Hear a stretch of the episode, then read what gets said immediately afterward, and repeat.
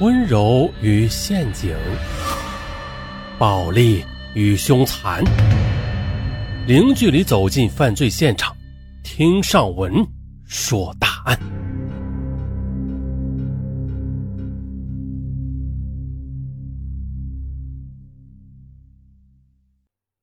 我们大人呢，一般都会这样告诫孩子：不要和陌生人说话，不要随便吃陌生人给的东西。但是啊。当你面对那些居心不良之徒时，别说是孩子了，就连大人都难免一时疏忽。这不，广州柳州市杭月路某小区的黄玲玲一家就因为一时大意，吃了别人送的一只鸡，哎，造成了可怕的后果。事情是这样的：二零一二年八月的一天，黄玲玲在网上和一名网友聊天。网友说要跟他学做桂林米粉，还称以一只鸡作为学费。黄玲玲她以为对方是在开玩笑，就没有当回事。但是八月二十日，那名网友果真是信守承诺，将一只宰杀好的鸡，哎，送到了黄玲玲居住的小区门卫室，并交代保安啊，这是给黄玲玲的。为了让黄玲玲放心的收下这只鸡。那名网友还特意的发了一条短信给他，说鸡已经放在门卫的值班室了，别忘了去取。到时候啊，一定要教我做桂林米粉。当天晚上，黄玲玲和她的家人、父亲黄奎、妹妹黄明明、姐夫秦庆、外甥小强等人一起享用了这只飞来的鸡。但是过了几天之后，秦庆他便出现头发脱落、脚疼。神志恍惚、下肢瘫软等症状，他平日身体一贯是硬朗的，怎么突然就变成这个样子呢？由于无法上班，秦庆便向单位里请了假，准备去医院看病。而此时，他的妻子黄明明、儿子小强以及岳父黄奎也相继的出现了类似的症状。奇怪了，怎么家人莫名其妙的得了怪病呢？坏了，会不会吃了什么不卫生的东西而引起了食物中毒啊？一家人带着这个疑虑到市内几家大医院里就诊，钱呢也花了，医生开的药也吃了，可是呢，嗯，涛声依旧。这一下啊，医生不仅对秦庆等人的怪病是束手无策了，甚至呀，连病因都查不出来。再就是啊。患者四人中，年仅六岁的小强病情最重，他口水外流，吃东西也往外呕。九月十日，由于病情恶化，在医生的建议下，黄奎和黄明明从柳州被紧急转到位于首府南宁的广西工人医院中毒区进行抢救，并且抽出两人的样本送往广州某医院进行化验。期间呢？他们遇到了来自罗城县的一对夫妻，也出现过类似的情况。男的叫罗宇，夫妻二人均被确诊为金属铊中毒。不久，黄奎和黄明明的化验结果也出来了，与罗宇夫妇一样，金属铊中毒。在这里呢，咱们先解释一下这个铊，它到底是什么东西啊？呃，它呢是一种金属元素。嗯，用来呢制造光电管、嗯低温温度计、光学玻璃等，并且啊含有剧毒。好了，解释完毕啊，咱们继续。医院的主治医生详细的询问了秦庆、罗宇等人的职业后，认为不排除人为投毒可能。一语点醒梦中人，罗宇他回想起来了，病发前呢，他们吃了父亲朋友送来的一只鸡。他们还将鸡给家里养的狗吃过，发现呐，狗掉毛也很厉害。这难道这么巧？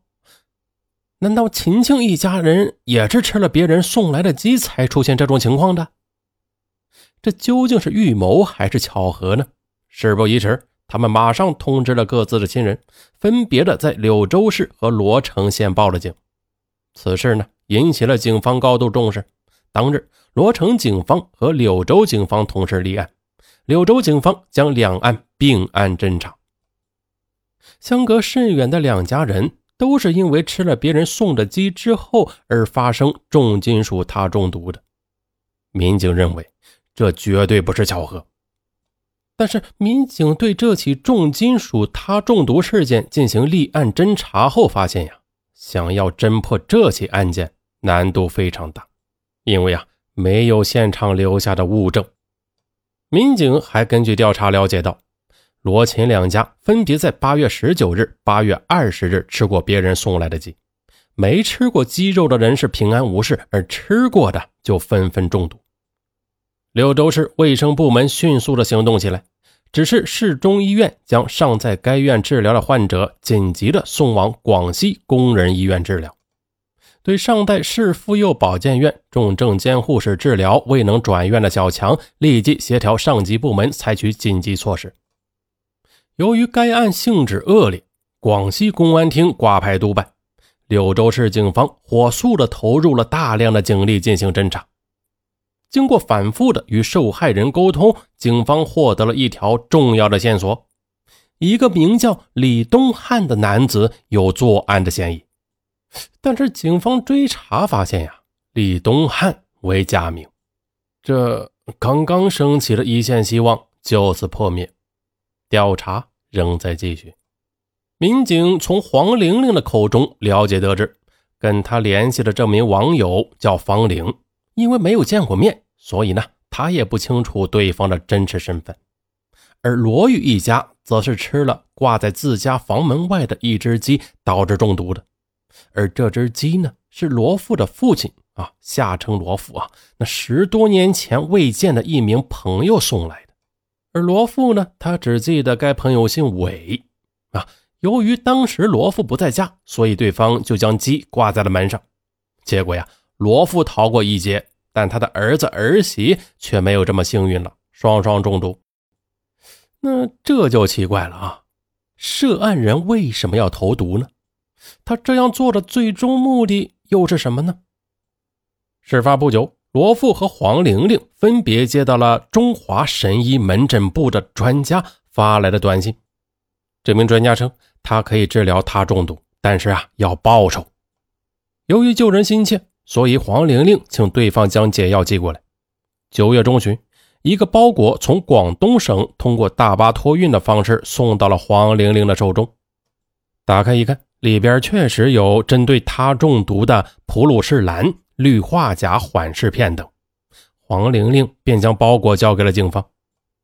接下来，令警方感到惊讶的是。发短信给黄玲玲和罗富的手机号码竟然为幺三幺开头的同一个号码，这不仅让民警联想到黄玲玲口中的网友会不会和罗富的旧友韦某同为一人呢？